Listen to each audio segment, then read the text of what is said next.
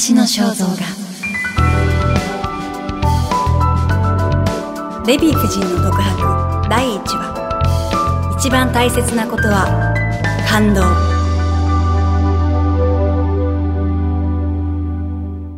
デヴィ夫人ことレヴィ・スカルノさんは63年前の1959年昭和34年にインドネシア独立の父スカルノ大統領と結婚して以来数々の話題を振りまいてこられました。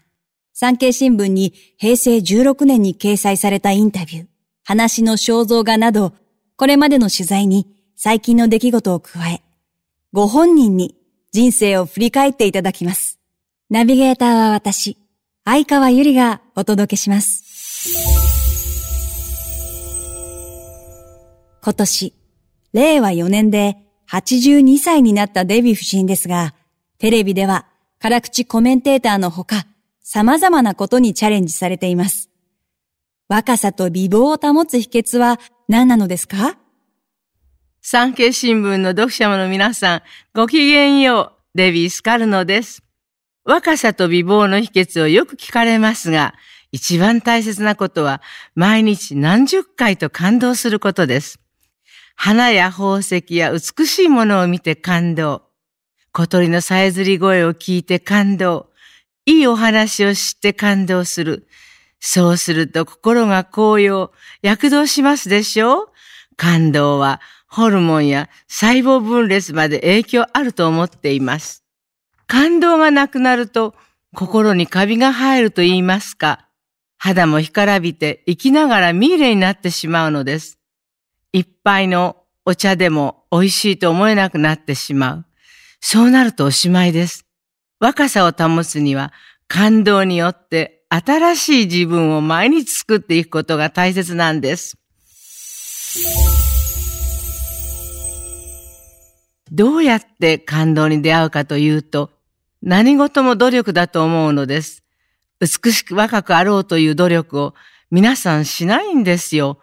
日本の方は体重を後ろに落として背を丸めて座ってますね。でも背筋を伸ばして座れば自然とお腹もへこみますし腰もキュッと締まる。精神的にもメリハリが出ますよ。目線が変わり発見も増えます。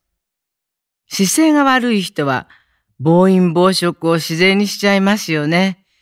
まずは習慣から直さないと。皆様は毎日生活していますと言うでしょう私は毎日生きていますと言います。それが私と皆様の相違です。夫人はラッキーねとよく言われます。豪華なドレスを身にまとい、高価な宝石、毛皮を着て、今日はパリ、明日はモンテカーロ、ニューヨーク、とジェットセットライフを満喫しているように思われてますが心外です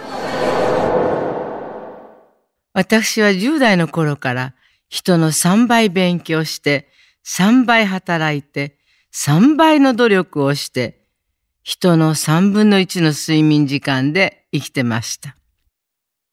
病気になって休むなんて時間はありませんでした。私にとって病気になることは贅沢だったのです。自分で運命を切り開いてきたのです。デヴィ夫人は宝石のプロデュースもされていますね。ご自身も日本ジュエリーベストドレッサー賞を受賞されています。スカル大統領が私につけてくださった名前、ラトナサリデビーは宝石の聖のような女神という意味なので、私は宝石には非常に憧れがあります。宝石の展示会をしますと、つけていくところがないとか派手だわとおっしゃる方がいます。でも宝石は投資ではないのです。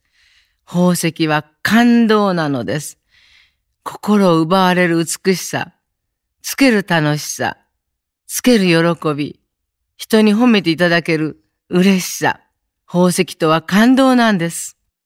宝石に地味とか派手とか大きい小さいはないのです。何千度何億度の火炎に包まれた凸凹の星がぐるぐる回って、だんだんと丸くなりました。それが地球です。そして4つの氷河期を迎え、今日その中にあったミネラルがダイヤモンド、ルビー、エメラルドとして私たちの目の前に現れているんです。ということは、宝石を身につけるということは地球のパワーをいただくということです。宝石は女性にとって勲章だと思うのです。美しい宝石を見ると心が癒されて元気をもらえますね。つける喜びや幸福感はもちろん、お嬢さんやお孫さんに伝えていく喜びでもあります。これからも宝石の素晴らしさを伝えていきたいと思います。デヴィ夫人の独白。次回は子供時代を振り返っていただきます。話の肖像画。ナビゲーターは相川ゆりがお届けしました。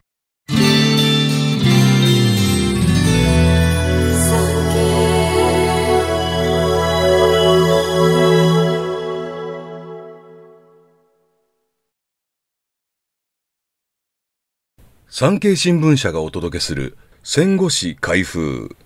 最後までお聞きいただきありがとうございます。番組をフォローすると最新エピソードが自動でダウンロードされるので、外出の際にはデータ容量を気にせず楽しめます。番組右上のフォローボタンからぜひフォローをお願いします。また、Apple Podcast では高評価とレビューをお待ちしております。ぜひ皆様のご感想をお聞かせください。